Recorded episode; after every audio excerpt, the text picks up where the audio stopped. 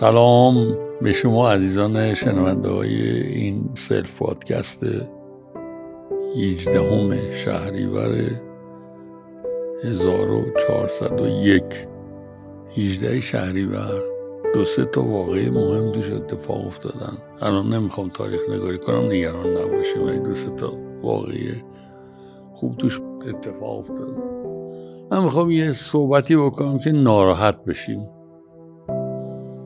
نه از ناراحتی عادی ها از صحبت های آدم شکم سیر من فکر کنم تصویری که از من هست اینی که آدم شکم سیری هم دیگه. خوب هستم. می‌خوام راجع به این براتون بگم. تو این شهری که ما زندگی می‌کنیم یه سری اتفاقای قشنگ شیک رده بالا اتفاق افتادن میفتن که ما ازشون من لاقل بیخبر بودم. گهگاهی که یکیشون رو می‌بینم مثل ندید بدیدای ذوق زده میشم. تو یکی از این مراکز خرید رفته بودم یه کافی شاپ دیدم. طراحی داخلی این کافی شاپ یک کتابخونه با کیفیت بود از هر نظر. توضیح بدم یعنی چی؟ یه سری کتب قدیمی 400 ساله تو قفساش بودن. یه سری اون زمانی که مردم هنوز سیدی نداشتن ماهواره نگاه نمی‌کردن ویدیو بود دیگه. یه سری ویدیوهای مهم مال یه دورانی توی قفساش بود. یه سری داستانهای کودکان تنتن فرانسه بود. اصلا یه مجموعه خارقلاده بود. من قهوهمو خوردم و در این حال مفتون این کتابخونه بودم. وقتی که اومدم بیرون از صندوقدار وقتی تصویر بود. طراحی داخلی اینطور کی کرده؟ گفت مدیر داخلی ما و مدیر عامل شرکت ما.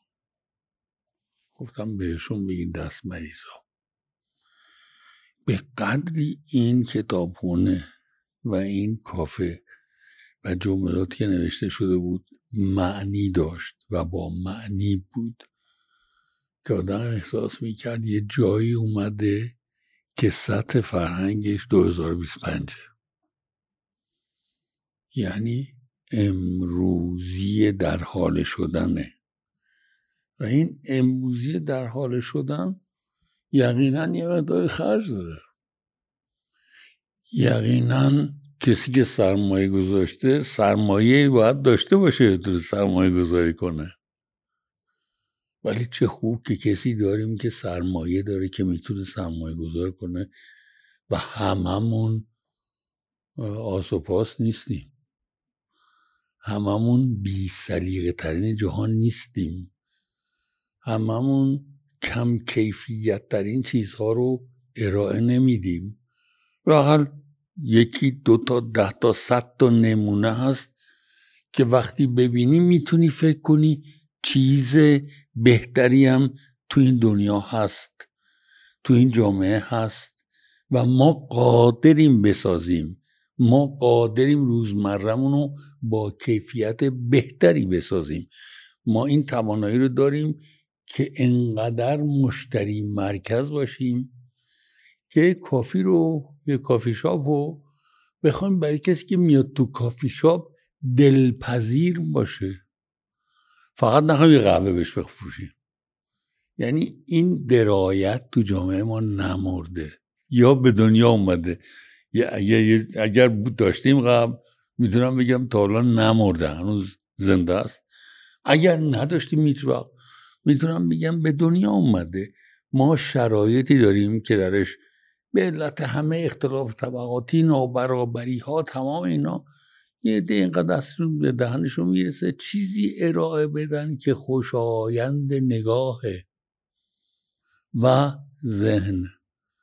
و یه لذتی میآفرینه که فقط شکم پر کردن نیست.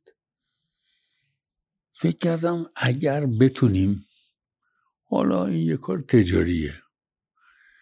اگر بتونیم به جای تجمل که یه نماد تازه به دوران رسیده هاست. به جای تجمل رفاهی رو بسازیم که در اون رفاه شعور باشه.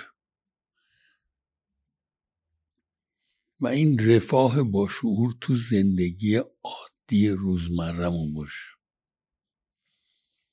مثلا یه تابلوی نقاشی. مثلا شنیدن یه قطع موسیقی که یه کیفیتی داره. همه اینها شعور ما رو رشد میده. و خیلی خوبه اگر زندگی روزمرمون اون چنان منطق مصرفی داشته باشه که در اون مصرف درایت آدم رشد پیدا کنه. آخرش هر خوش.